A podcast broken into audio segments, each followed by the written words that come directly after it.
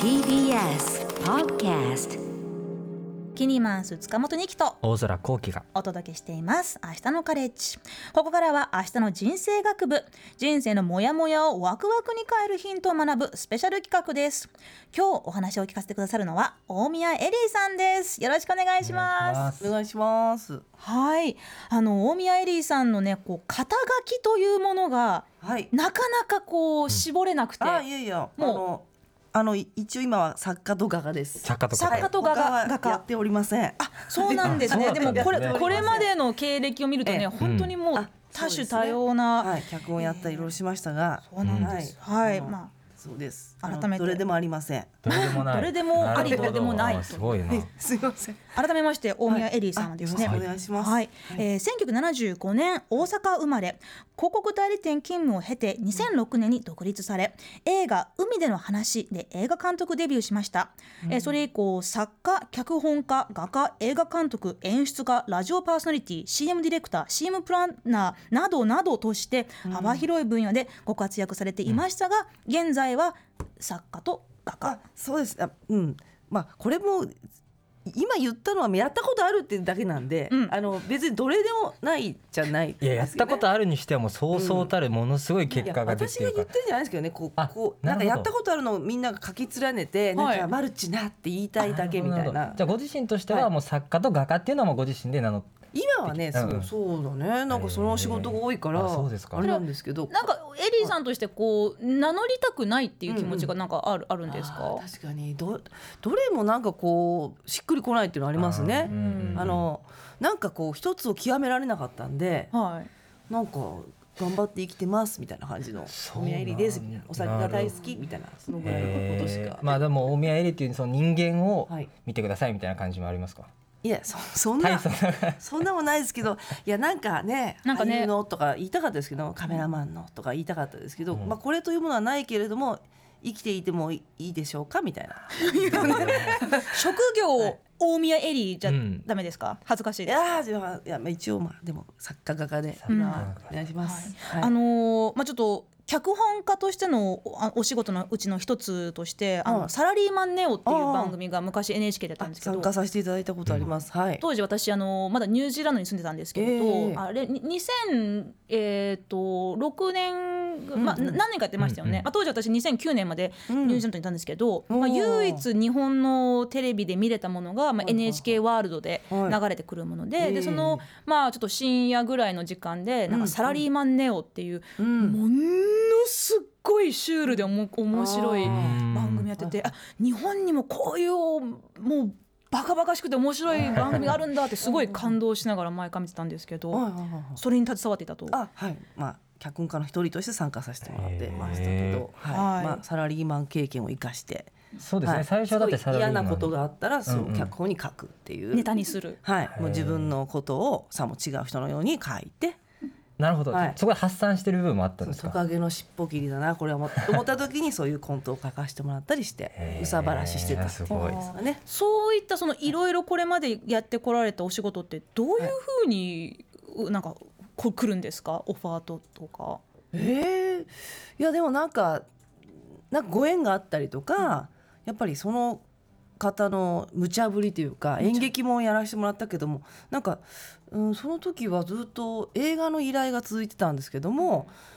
映画はやったことなかったんで、はいあ一本撮ったんですけどそのスピッツのための映画が「海での話」ってやつだったんですけど、宮崎あおいさんと西島秀俊さんのやつでそれが一本目。一本目でやったんですけど、まあそのスピッツのための音楽映画だったから、なるほどそれを見てくれた方はいっぱい映画のオファーくれたんですけどやったことないんですごいもうちょっと自信ないで断ってたんですけどやっぱお金もないし生活しなくちゃいけないから、うん次の電話が鳴ったらそれは絶対引き受けようと思ってこう十何本目だったかなこうお仕事の電話を取ったら「演劇なんですけど」って言われて「はいえ映画じゃないの?」みたいな感じで「なんで、え演劇?」みたいな。でもももう受けるって決めてたからもうやるって決めて、だけどそのなんかやっぱり私も怖いけど初めてのことって、ん相手の人のがめっちゃ怖いじゃないですか頼む方のもうんまあ初でめてですう、よねそうそう向こそうですよ、えなんで私は演劇できると思って頼むんです かみたいな何かこう信じられそうな何かを光るものやっぱあ光るものあったんでこれすよもねでも実は原石 TBS さんのはいあの企画だったんですけど実はそういえばへ「ーあのゴッドドクター」っていう新国立劇場でやったんですよはいけど、今日は大いきな会場でやりましたそねうなんですよすごいですねやっぱ大きい方が面白いか なっていうのもあってなるほどそうなんですいやーでも本当にそういうねあの、ん無茶っぷりと言いますか、うんそのあの無敵さがちょっとすごくもう大宮エリーさんのこれまでのあ経歴の中でこうことごとく現れてくるんですけれいやあどーそのあ画家としての,、はいまあ、その初めてアー,、うんアートというかその画家として活動された、始めたのも、うん2012年のあるイベントで、ちょっとやってよって言われた。あそうそうあのたまたま居合わせた、まあ、別別件でというかあのあパルコであのインスタレーションの個展をやったことがあったんですけど、うんその装置をちょっと持ってきてって言われて、まあ、打ち合わせに行ったんですけどあのそれこそ、まあ、ニュージーランドのご縁がある福武総一郎さんって、はいベネッセの、ね、財団の理事長があの瀬戸内国際芸術祭の,、あの功績がこう褒められてですねあのモンブラン国際賞っていうのを受賞受賞されてその式典があの上野の宝物館のとこでああるんだけどってことで、私はそのなんか装置をただ置きに行く係だったんですけど、はいなんか大変なことになったみたいなふうに主催の方がおっしゃってて、なんかエリーさんもなんか海外からのラインペインターがね、はいその当日バーって書くはずだったんだけど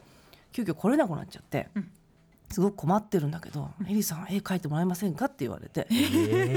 ー私はこの装置。だいぶ無茶ぶりですねを置きに来てただけなんですけどっていう。そうなんですよ私絵とかってあの小学校であのしあの消防自動車みんな描くじゃないですか。はいはいあれら書いたことないんで すけど大丈夫ですかって言ったら大丈夫ですそんなわけないでしょって なっていや本当に書く人いないからっていう、もうあれですよ新幹線どなたかお医者さんはみたいな感じでどなたか絵描ける人はみたいな嘘みたいな話ですね。私手さっ挙きげかならかったですもちろんね、はいはいだけなどんか飛行機の中でこうどうぞどうぞみ緊たいに急なっちゃってオペが始まるようなそういやいいやうぐらい切羽詰専ま門った家じゃないですから私もう素へー人なんですけどしかもライブペイントってめちゃくちゃでかいキャンバスに大勢の人の前でそうなんですよライブで書くわけですよそうそうね。そ確うかにでもなんか本当にあの困ってるっておっしゃったんでそんなに困ってるんだったらじゃあうんやりますよみたいになおーてかっこいいでも知りませんよって言って、はい責任取れませんよって。そうなんあですそよの時はどういう絵を描かれたんですか。あのね、はいなんかモーツァルトの曲っていうの決まってたんですよ。あ、なるほどう。んでえモーツァルトでそんなに描けるかなと思って音符の絵を描いたんですよ。なんでかっていうと海外の方が多かったんで、うんうんはいそれで一応着物を着て、はいであその前に東急ハンズに行って初めての画材を買い、あはいなんか初めてなんですけどどれかああ初心者はこれですねとか言ってそこから買って、はいあなんか48色あれば大丈夫かなっつって買って。うんでキャンバスも分かんなかったんでなんかコーヒー袋みたいなのを買ってって、うんうんでビンって貼ってであのお客さん来たらもうみんな結構そうそうたる人ででその中にあの建築家の世界的に有名なあの安藤忠雄先生がいらっしゃって。はいはいそうなんですよ。で安藤さんって私知ってたの。安藤さんって言ったら、おう、大宮君、なんでいるのって言われて、なんでだろうって言ったの。 なんでだろうって言ったら、いや、なんでいるのここ美術館の本丸やで。なんで君いるのって言ったら、なんか、とか言って。あの絵描けって言われて「今から描くんですよ」って言ったら「いや描いたことあるの?」って「ないですよ」って「めっちゃやばいよ」って「安藤太郎さんめっちゃやばい」って言われたんですよ。はいでえっつってはい君杉本博さんとかいるの知らんやろ、まあ、今でこそ知ってますけど、そう当時知らなくて「誰ですか?」みたいな感じ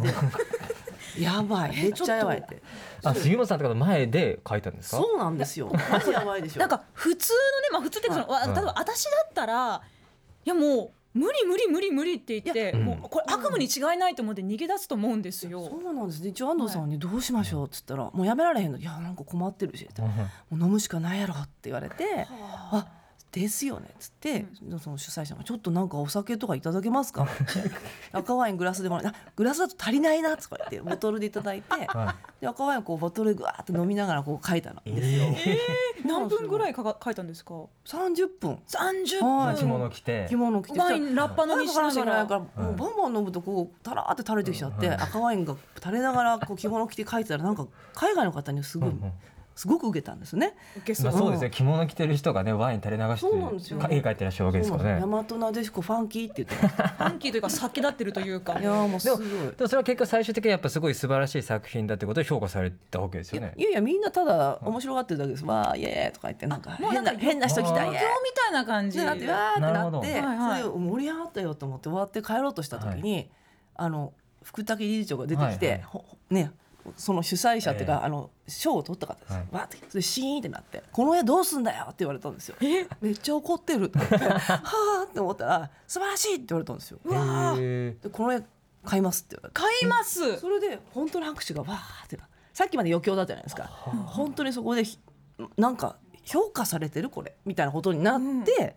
そそれが画家になった瞬間っていうかもちろんねあのもちろんプレゼントいやそんな初めて書いて、ええここに君サインしなさいって言われて、あっええサインとか知らなかったから本だと思って「福武さんへ」って書いたら「違う よ」って「お前の名前書くんだ」って言われてそのレベルでアーティストとしての名前サインをしなさいという、はいでもそこから画家としてのキャリアがある種始まったそうわなんけでそすこよのパーね。ティーいた人が次の個展をなんか個展やらないって言われて「いや個展展示するも何もないよ」今から書きなさいって言われて今いいただってそれ続いてままですね小学生のに消防自動車書いて以来何もかなりのブランクがあっていきなりライブペイントでからの古典ってうんはいはいそこでもうよっしゃやったろうってなったんでもね、はいそこで福武さんが言ってたのは「はい君に会え」っつってあのいろいろ読んでみた本とかいろいろ読んでみたけど絵が一番いいよで演劇もさ CM とか、うんうんあと何映画とかあいろいろやってるじゃんとでそれってぜ全てがアートにつながってたんだよと、うん美術教育受けてないけど美術の勉強じゃなくていろんなこう何、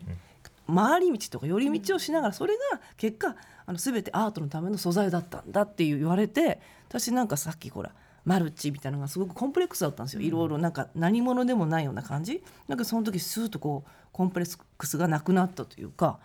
そうなんです、えーじゃあ画家がまあ結構しっくり来られてるわけでそすうね。だから勉強してなかったように見えてそれが実は役立ってた、え絵の例えば、うん、演劇だったらさセット組んだりさ、はいはい美術やるじゃない、い舞台装置やったらどうしライティングもやるわけで照明の勉強もするし構図とかもやるじゃん、うんだから意外とさあとストーリーもさあの物語もあるじゃない絵の中で、はいそういうこともあるわけうで、んじゃあ眼差しどうするのとかさ何かを伝える意思でうんうんものを作り出してるっていうところは共通してますよね。そうですね、そうでもまあ一番表現とか一番絵が違うのはやっぱはい言葉がないものじゃない、はいうんうん、今もだって喋って伝えてるしはい文章もね、言葉だけど絵ってバイブスなんですよね。バイブスなるほど言葉にならないだから例えば、私たちがこうやって会って喋ってないけどなんかバイブスがあるじゃないですか、うんうんうんこうズームとは違うバイブスがあったり、うんはいあとハグするとかさ、うんそういうのがなんか絵に近いような気がします。それもアートにつながるってことなんですね。そうそうそうのこのい同じ場所にいるそのなんうかシナジーとか、うんうんなんかまあバイブスとか。そうそうででまあそのあのエリーさんの場合はその、まあ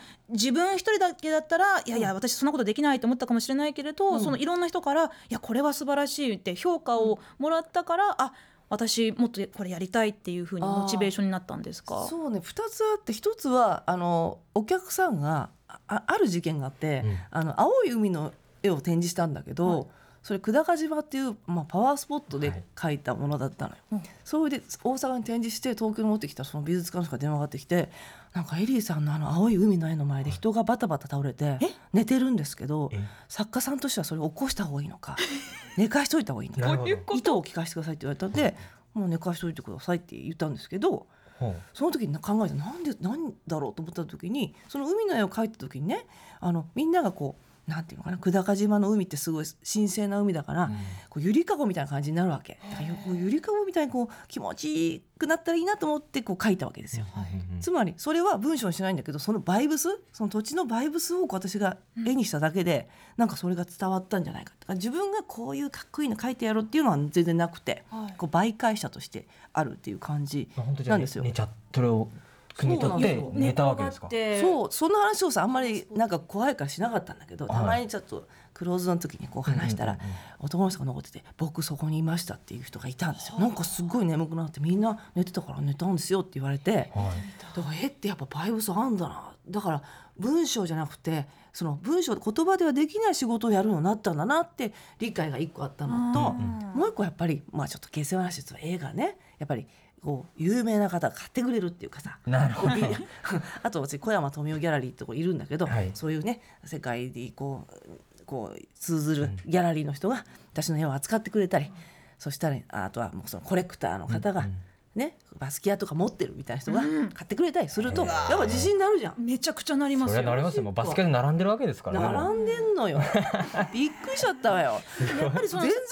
タ違ういやいやのバスケットは私なのいやいやいやと思ってねでもそのもともとねそのうんアート、まあ、その美術教育一切受けてこなかったはい大宮エリーさんが、まあ、はいそのバスキアと並ぶようなね、はいはいまあ、ところに行きまして、うんでもなんかその、まあ、アートのを、まあ、アートを広めたいというかアートをもっと楽しんでももらいたいという思いがあったんでしょうかあの2021年、えーまあ、はい去年ですね、去年8月にクリエイティブ力に特化し、えーああ言葉やアートに関する授業を行う子どもエリー学園を開校されたああ校長先生ですか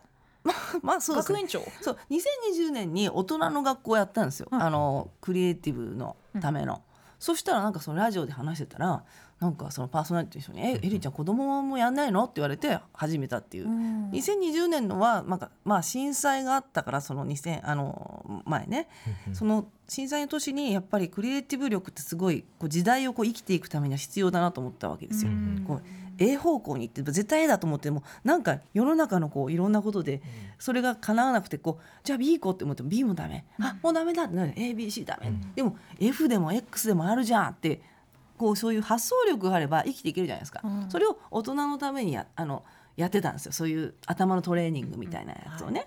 でそれ子どもたちのためにもできませんかって言われて始めてで子どもの場合はまあ言葉とアートに特化してて、まあ言葉は例えばインタビューするとかさあと子供同士でそうなのよこれ面白かったよすごいよへ言ー葉二人一組にしてさインタビューしちゃうんだけどこうもうねなんていう一問一答になっちゃうのねえっと好きな色は何ですかうんうんうんピンク好きな食べ物何ですか唐揚げうんまあ子供らしいっえちゃそう子そうそ供うらでしい唐揚げに返事ないのみたいなあるじゃないですかあつそこ突っ込めよとかそうでどうだったって、うん、楽しくなかったそうだよねみ たいななんでだろうって言ったらうんなんでだろうなんでだろううん相づちがなかったんじゃないですかとかみんなあへるーそうだよやっぱ相づちが大事よねじゃあやってみようってで好きな食べ物なんですかカレーカレーねカレーねって言うだけで全然違うわけですよ、大宮さんが教えてらっしゃるうん、あの答えはあんま言わないんですよなるほどみんなに「どう思う?」って聞くの、うん発表させるだけじゃなくてそれについてどう思ったっていうのを意見をこうい言わせるようにしてて、なんか普通の学校の授業じゃなかなかできないような体験みたいですねそれって確かにそうです1ね回だけのそういうワークショップ形式じゃなくて何回も通う子もいあるそうそうオンラインでやってるからオンラインでやってる奄美大島の人も来てたりあの函館の人も来るわけあー面白いですね雪降ったよって言われて奄美大島の人が「えっ!」てなってるわけみたいなそう確そうそかうに確かになんかあとねあ赤赤ペン一本で海を描くとかもやったよ、赤ペン一本で海を描くいいでしょうなんか子供に、うんプロゴルファー猿的なちょっとわかんないかみんなわちょっとかわんなかいんあーなんない か昔ちょっと見てましたけどそうそうあのね、だからあの海ってさ青いって思ってるじゃん、はいうんうんでもああそのそうするとさいろんな色があれば強いみたいになっちゃうじゃない、うんあの水色でもいろんな色揃えたら強いみたいになるじゃんそうじゃなくて赤一本で青い海を表現しようっていうのをやるわけですよ。そうみんな「えー、フィーってなるんだ無理無理」とかなるんだけど、いやいやでも例えば海にしてもじゃあ何ハワイの海だったらヤシの木生えてるけど、はい例えばじゃあオホーツク海だったら流氷いるよねとかさ、でもそれを赤で表現しろってことですそうそうでも各素材を言うんですよ、海底だったらさ海底から見るのかそれとも岸から見るのか俯瞰で見るのか、ね、星は出てるのそれとも夕日なのサンセットなのとかさやるとみんなが「うわかけるかける」ってなってね。へうだんからもちろんそういうなんかある種の作品みたいなのができた時に、はいそれを評価するとかってことはやらないわけですかあーあの一個一個そのいいところを言います。なるほどなるほど、うんあと何がそれどあのポイントなのかっていうの言わせるあー自分で言ってもらうそうでみんなはいこれ,、これについてコメントできる人って言うんですよそしたら「あーはいはい」なるほってどなって「いやここがすごかった」とかさうんうんうん私が褒めるよりみんなが褒めてくれる方が嬉しいわけ。なるほど確かうんに確かに、ででなんかなんだろうなあのこう会話してて例えばもし英語ができたスペイン語ができたとしても、なんか自分の言いたいことだけ言って終わっちゃうのってよくないじゃないですか、うん人のこと言うあの聞いてあそれについてどう君はどう思うっていう時にペラペラペラって喋れなくちゃいけなくて、それって語学力以前の問題かなと思ってて、確かに学校の日本の学校の授業だと美術の時間でも、まあ、5段階評価で、まあ、5か4か3か2か1がつくじゃないですか、おーだからそれが先生が、まあ、技術とかねうまさとかなんかいろいろ評価するけど、そういう成績みたいなのも別に、ないですないよわけですよね習字の授業やったんですよ、はいそしたらもうもう習字嫌だってみんなに言われて「なんでなの?」って言ったらなんかこうかすれちゃダメとか言われて「もうかすれと全然アートだから」って「破けてもいいんだ破けてもいい」やっぱりなんかこう枠の中に入んなきゃいけないとか、このねこのとマニュアル通りにこう評価されるためにやらなきゃいけないってなると確かにね、まあ、それって、まあ、もちろんそういう評価の仕方も全てあの悪いっていうわけではないかもしれないけど、うんでもアートっていうところとか言葉の表現っていうところに関しては、うんもっともっと自由であってもいいと。そうそうやっぱさ、思いますよねその大空さんおっしゃったように、はいこうなんていうの既存のさ数値化しちゃうと、うんやっぱりこう上下ついちゃうけどそうじゃないじゃないですか、あのいろんな物差しがあるからみんな天才なんですよ、うんみんな才能があるからそれをやっぱり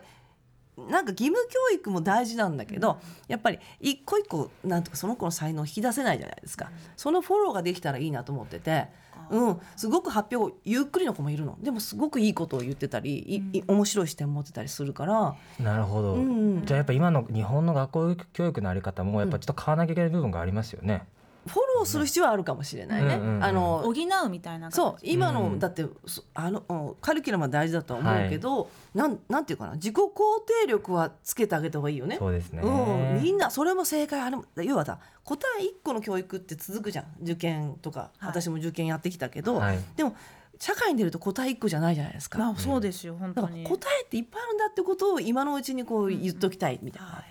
な。なるほどね。まあ、それこそアートの魅力というかねそのなんか一つの作品を見てもいろんな人が、まあ、寝っ転がって見てもいいし立ったままでもいいし、逆さまになって見てもいいし、っていうなんか、まあ、そういう自由が私はアートの一つの魅力かなと思うんですけれど、うんうんうんまあ、そんなねあの大宮エリーさんの作品を見ることができる、はいえー展覧会が今ありまして、はいえー現在羽田空港の JAL スカイミュージアムで開催されている「旅する気持ち展」うんこれは、えっと、どんな、なえー展覧会なんでしょうか。あれですねもう無料ですから、はいい、きなり言っちゃう無料。なるほど誰 誰でもい空港にみんなで行誰こでう。もいいはいでもちょっと予約しなくちゃいけないんだけどあなるほどなんとジャンボ機が止まっててコックピットとか入れちゃうんですよ。えお本物楽のしジャンボそケットう。そうだから JAL の人行ったんですよ「私の絵いりますか?」って言ったんですけど「いります」って言うから、はいまあしょうがないなということで100枚の空の絵描いたんですよ。昨年も書いたんですそかうジャンボ機の上に空の絵をいっぱい展示してでそうそう室内ですかそれ。もうすぐこれ配るんだけどさ見て見て、はい。あすごい何に見えるかなシート。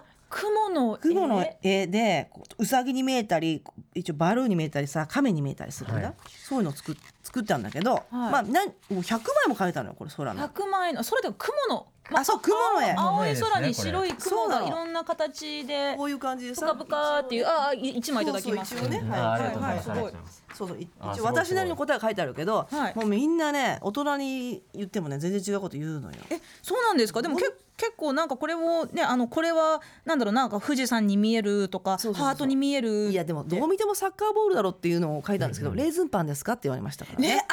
CA さんにレーズンパンうんお腹減ってるのかなと思ったんだけど。レーズンが見えるわけでいすやレねー。ズンそれも、はいそれも正解なんですチョコチップクッキーにも見える。そうね、はいそれも面白いからあの、まあねあの OL さん同士でもいいしお友達同士でもいいしあのかご家族であれ何見える、みたいな感じでね